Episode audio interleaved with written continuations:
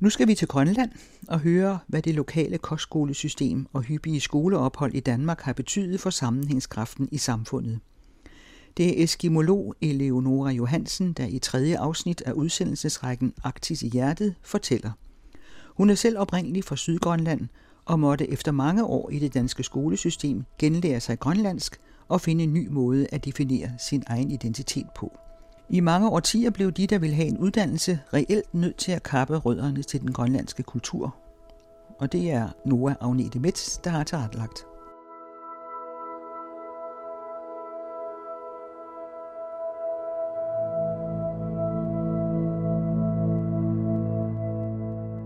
Fra 1950'erne og frem til slutningen af 1970'erne blev grønlandske børn sendt til Danmark for at gå i skole og lære dansk.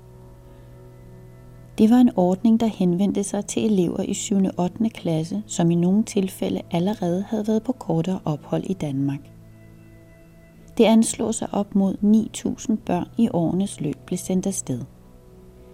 Dette system fik store psykologiske konsekvenser for børnene, for det var ikke kun det, at man blev sendt et år væk fra sin familie. Det var også, hvad der skete, da man kom tilbage.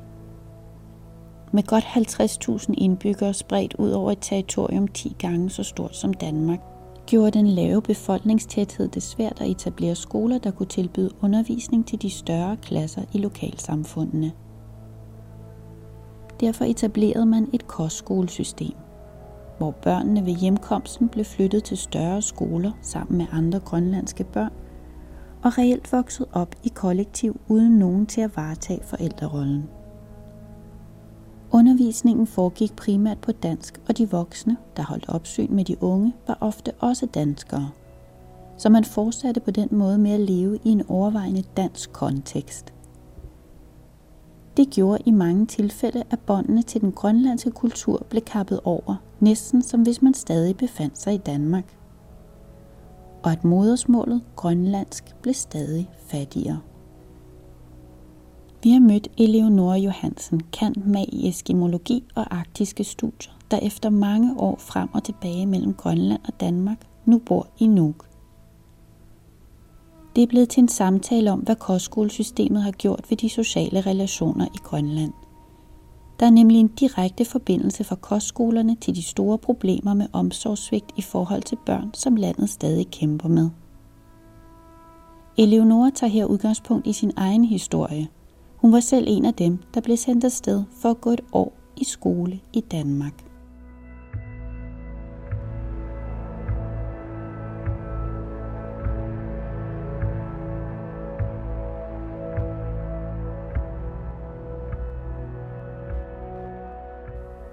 Min mor og jeg, vi skrev sammen jævnligt.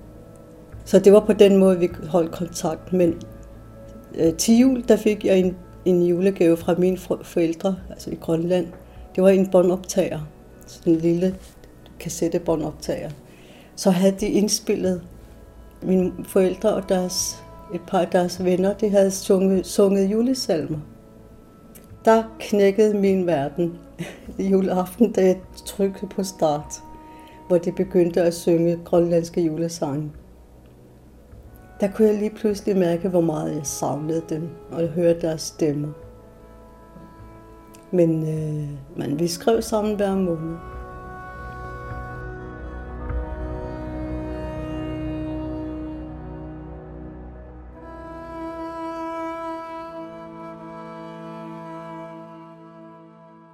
Var du selv med ind over beslutningsprocessen til Danmark? Nej, det er man som regel ikke. Altså, vi er jo børn, og altså, vi, vi, vi synes bare, det er spændende at komme afsted. Og øh, forældrene, de var som regel også, altså, de havde en eller anden parathed til at lade ungerne flyve afsted på det tidspunkt. Så øh, det enkelte, meget, meget få forældre, de har sagt nej til, at deres barn kommer afsted.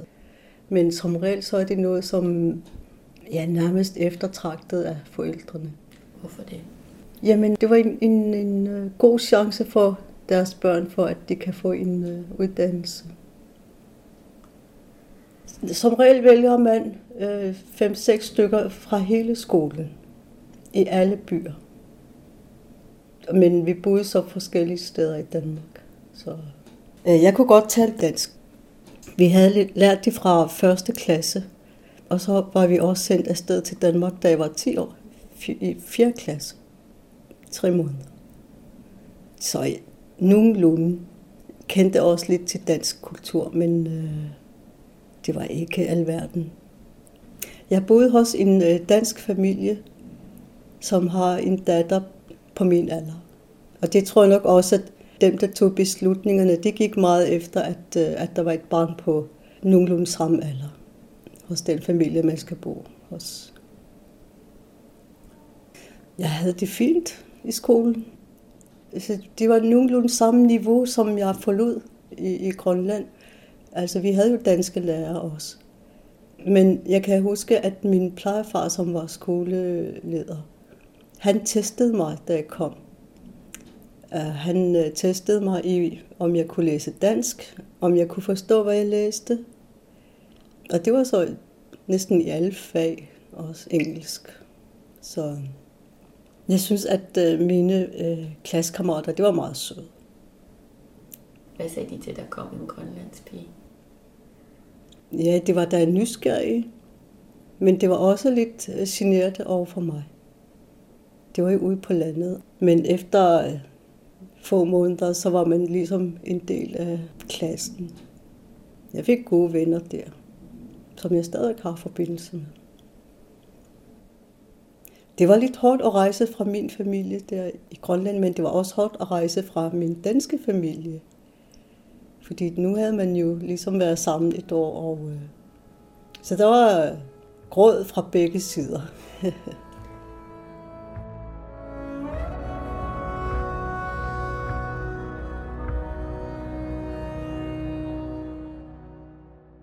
Børnene, der havde været afsted i mindst et år, havde i Danmark navigeret i en kultur, der var meget anderledes i forhold til den grønlandske. Men det var heller ikke let igen at skulle bo i Arktis.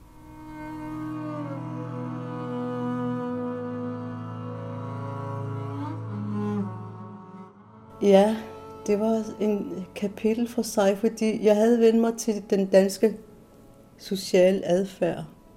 Jeg havde vendt mig til det danske sprog og øh, ikke havde brugt grønlandsk. Så det første gang, jeg snakkede med mine forældre, der kunne jeg lige pludselig høre mig selv snakke på dansk til dem. Men det gik ret hurtigt over. Det samme, når jeg var hos købmanden, så gik det over for mig, at jeg talte dansk. Men det var, det var dejligt at komme tilbage igen. Jeg havde jo mindre søskende. Alle sammen glædede sig til, at at jeg skulle komme hjem, og jeg glædede mig også. Men der var nogle ting, der havde ændret sig. Dels var man jo et år ældre, så man ville nok ændre sig alligevel, men man har nok ændret sig en del, når man har været i udlandet.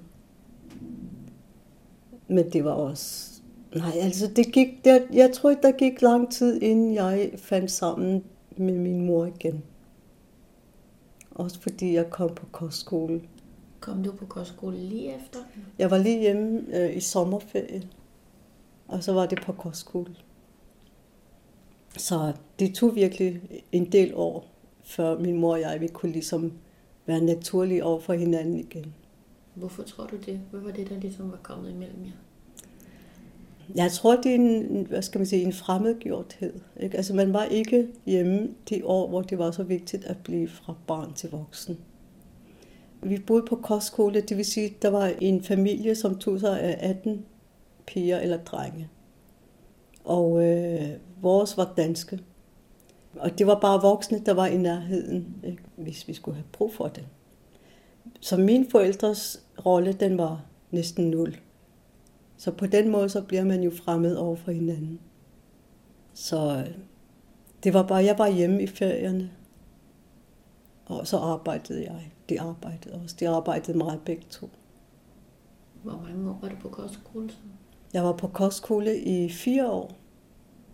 Altså, det var en meget, meget vigtig periode, fordi vi var 18 piger, som boede på kostskolen, og øh, det blev min familie. Så jeg tror, jeg drømte om kostskolen og de piger i 15 år efter. Det var stadigvæk, de følte stadigvæk meget i mit liv. Og jeg har også stadig kontakt med nogle af dem. øh, som jeg boede på kostskole med. Og man har en eller anden øh, binding med hinanden forever, ikke? når man har boet sådan. Øh, I Grønland er det øh, meget nødvendigt med kostskoler, fordi øh, mange af bygderne, især børneskolen, folkeskolen, den øh, går kun til 7. klasse. Så de er nødt til at tage til de nærmeste byer og på kostskoler for at tage overbygningen fra 8. og så op til 10. klasse. Så kostskoler er meget nødvendige stadigvæk.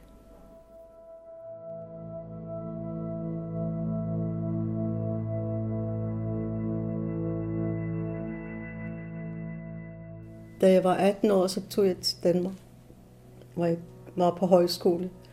Også i Nordjylland. Jeg havde virkelig, virkelig meget hjemme, da jeg var på højskole. Ej, det var, det var slemt. Altså, jeg havde selvfølgelig også hjemme, da jeg øh, var på et års ophold så, i 7. klasse.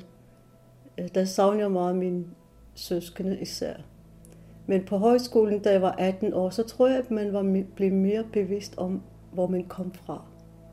Jeg savnede øh, fjellene, jeg savnede naturen, jeg savnede havet, jeg savnede folk, jeg savnede kulturen. Det var, der var virkelig nogle dage, hvor jeg, var, hvor jeg bare græd og, og lå i sengen og, og var bare trist. Men så så får man nogle gode kammerater også på højskolen, så, så bliver det noget lettere.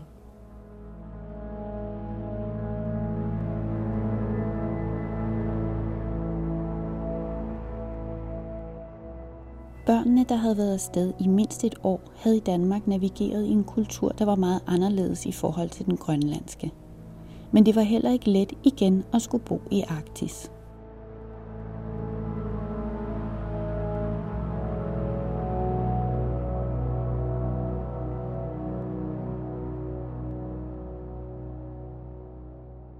Så derefter flyttede jeg tilbage til Narsarsuaq. Så øh, mine forældre, de boede jo været fire timer sejlads derfra. Dengang var det måske otte. Men øh, det var alligevel lidt tættere på, selvom det var besværligt at komme tilbage, frem og tilbage. Men vi kunne besøge hinanden, jeg kunne besøge dem, de kunne besøge mig. Og det endte også med, at øh, hele min søskende flok, de øh, kom til at arbejde i Narsarsuaq på et eller andet tidspunkt i deres ungdom. Hvor længe blev du så i Grønland i den periode? Altså efter øh, handelsskolen, så var jeg i lærer i Narsarsuaq, altså på hotellet. Der mødte jeg min, øh, min mand, min første mand, derværende mand. Og han boede i Kangerlussuaq og øh, var og pilot. Så jeg flyttede til Kangerlussuaq efter nogle måneder. Og øh, da han så ville hjem til Danmark, så han, han er dansk, så måtte jeg flytte med. Men det var meget, meget hårdt at skulle flytte fra Grønland. Det var virkelig, virkelig hårdt. Jeg så det som en svaghed at flytte til Danmark. Mine kammerater, som var flyttet til Danmark, jeg, jeg, altså jeg havde ikke særlig meget respekt for dem. Fordi det var, det var ligesom alt for let at bare flytte til Danmark. Ikke? og forlade Grønland, hvor, man, hvor der lå et stort arbejde, udviklingsarbejde. Øh, og det, fordi det var sådan ligesom min tanke, at man skal være med til at udvikle Grønland. Så pludselig så bliver jeg en af dem, der skulle flytte til Danmark, og øh, det at skulle æde det, at uh, uha, nu er det min tur. Det var noget, jeg skulle øh, virkelig bearbejde i mig selv. Så jeg boede ude på landet i tre år, men det blev så isoleret, når man kommer fra et meget øh, socialt miljø, og så flytte ud på landet i Danmark, hvor jeg øh, så det som, at øh, hvert hus i, i nærheden, det var ligesom, jamen, man har nok i sig selv.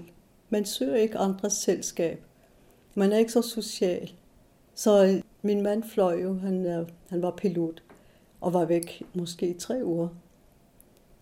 Jamen, altså, det var kun postbuddet, jeg så, hvis jeg så nogle andre mennesker.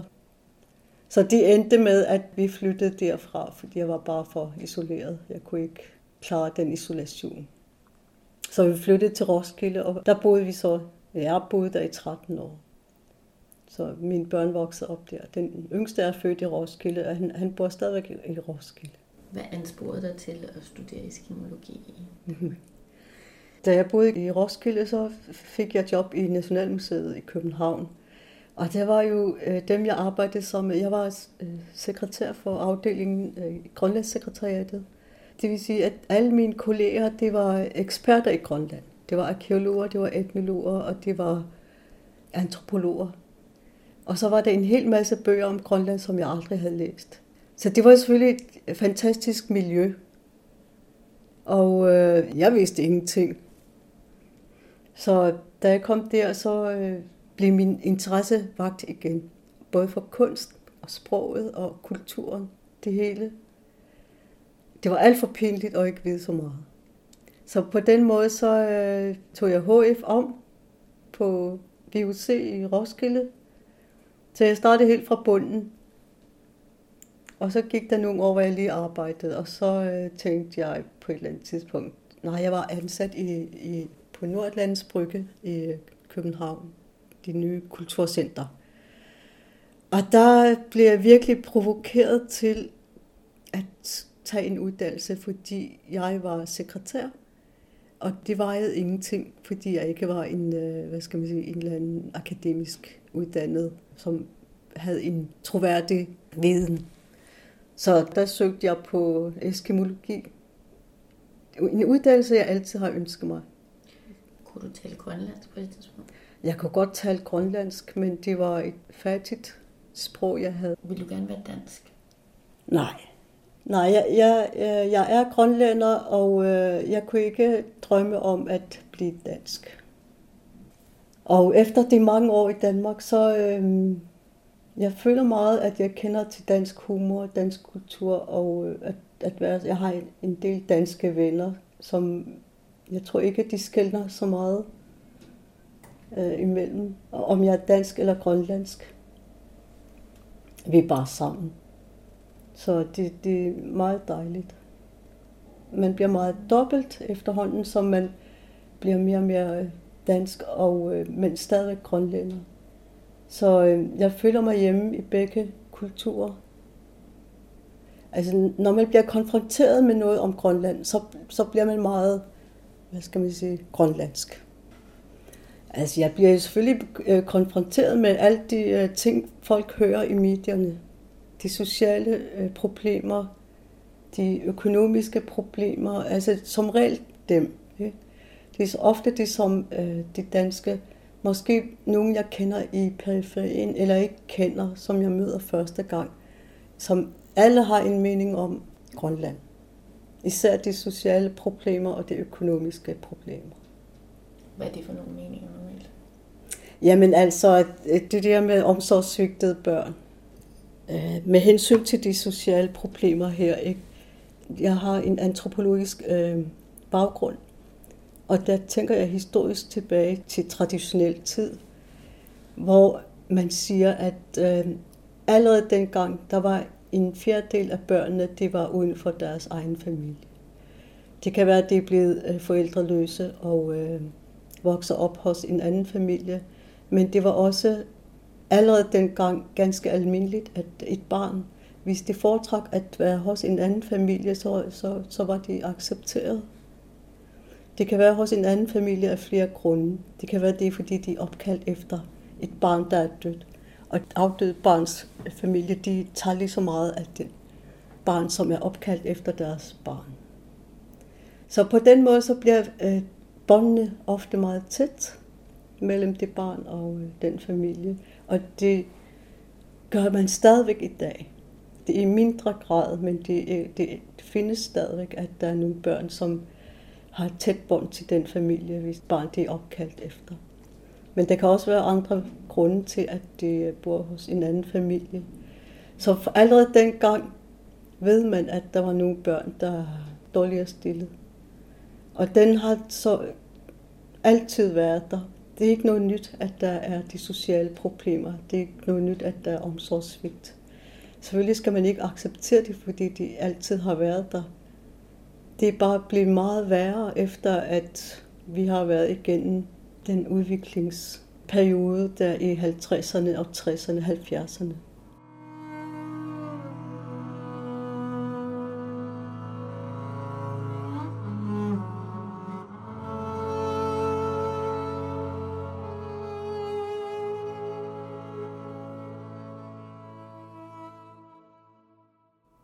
I slutningen af 60'erne, der havde man udbygget så meget. Og der, der var kommet så mange nye huse og blokke, og man havde lukket øh, bygder og flyttet befolkningen til større byer, så centraliseret dem.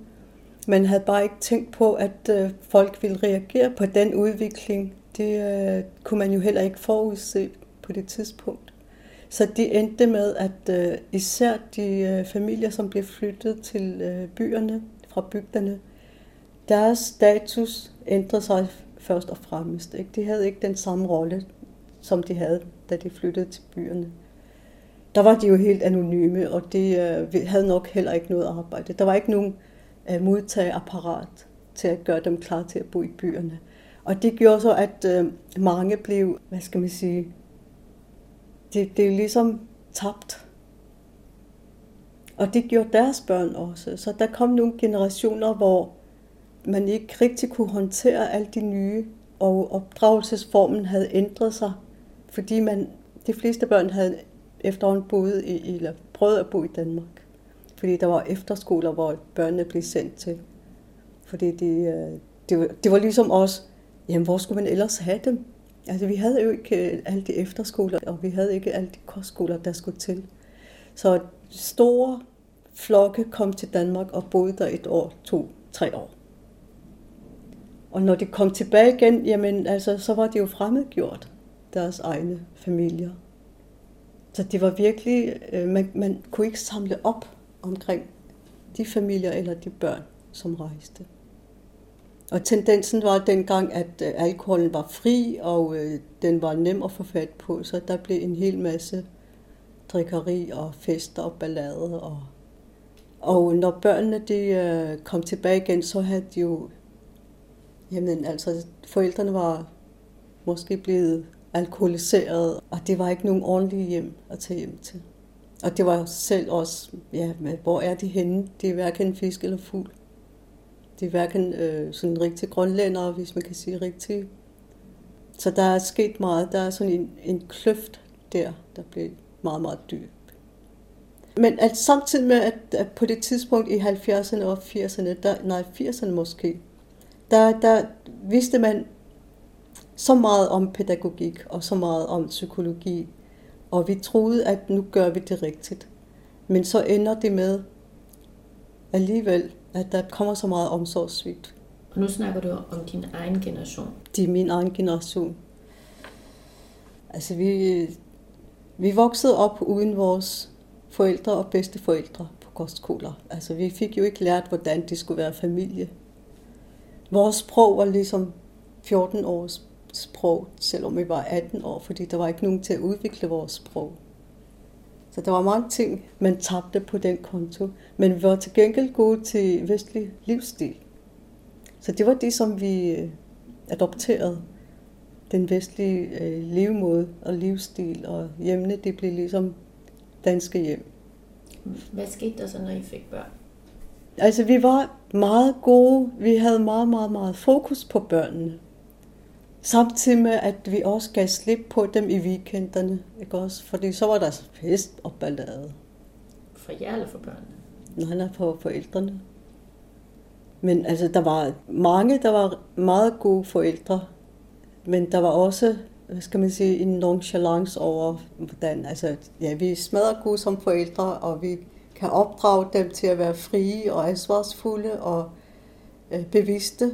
Men samtidig med det, så, så gav vi dem ikke ret meget af vores egen kultur. Det var ligesom, som min mor sagde, jamen vi havde så travlt med at smide vores egen kultur ud i skraldespanden.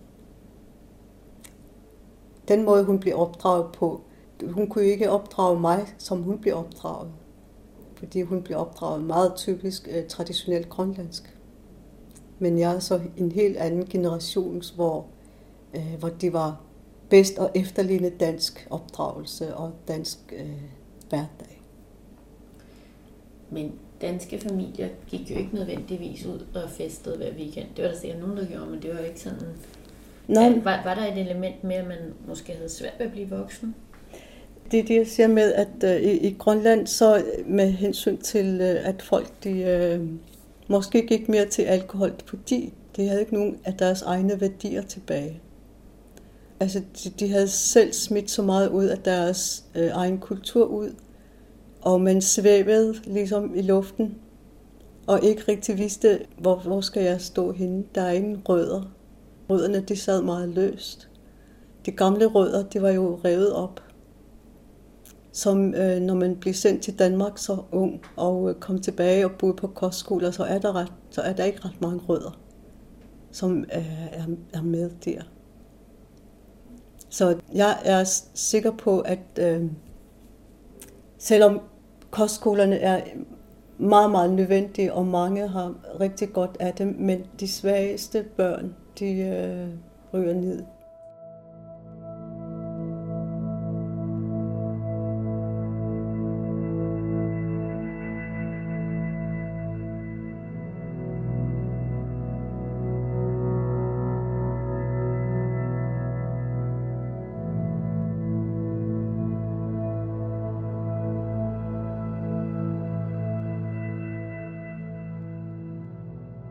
Jeg tror, jeg har set det et par steder her også, at der er sådan nogle opslag.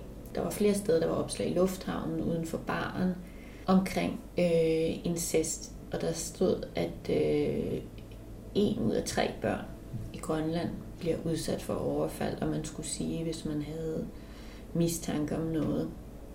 Og det var et højt tal. Hvorfor tror du, at I har det her problem heroppe?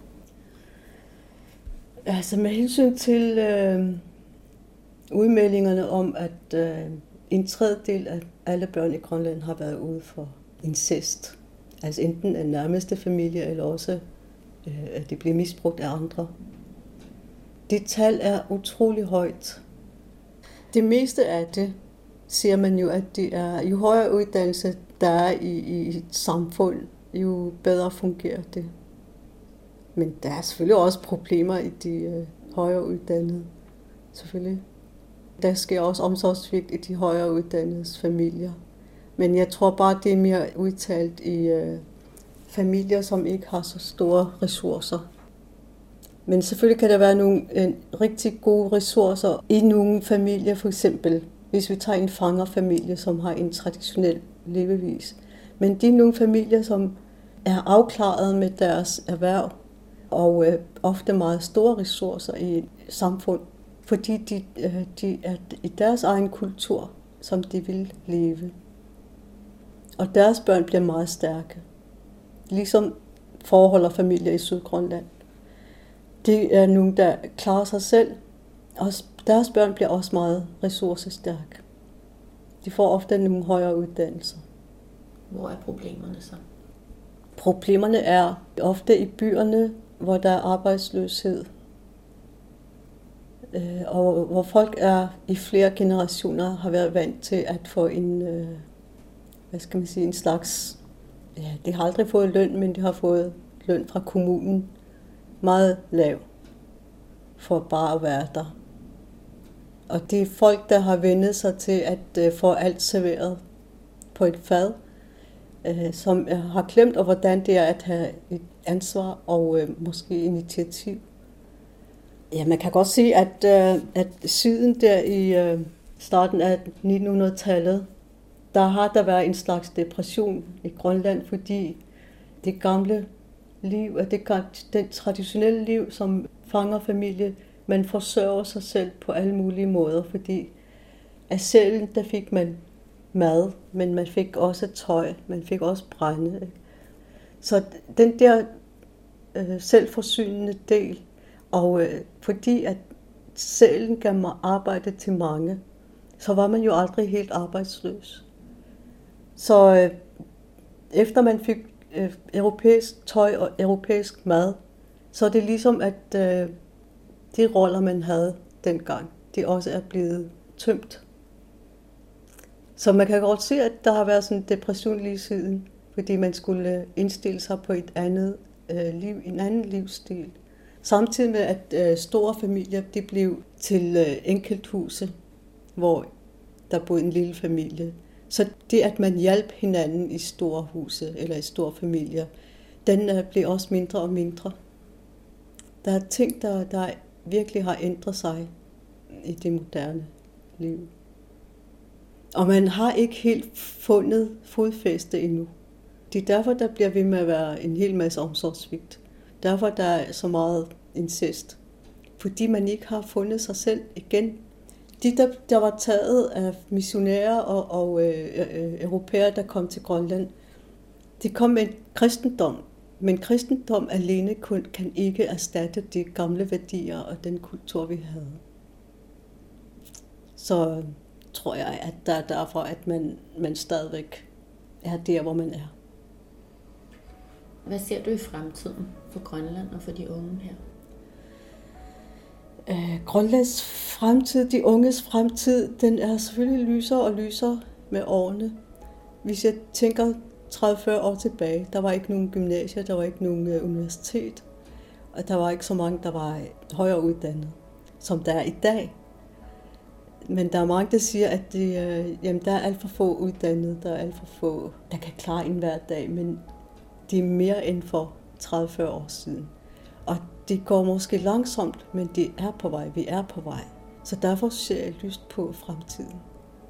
Jeg ser, jeg underviser på gymnasiet, og jeg ser rigtig, rigtig mange kompetente unge mennesker. De skal nok klare sig.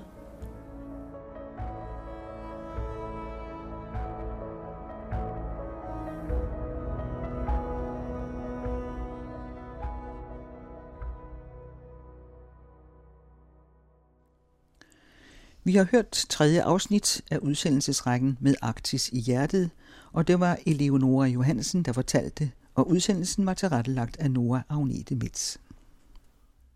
Den anden radio.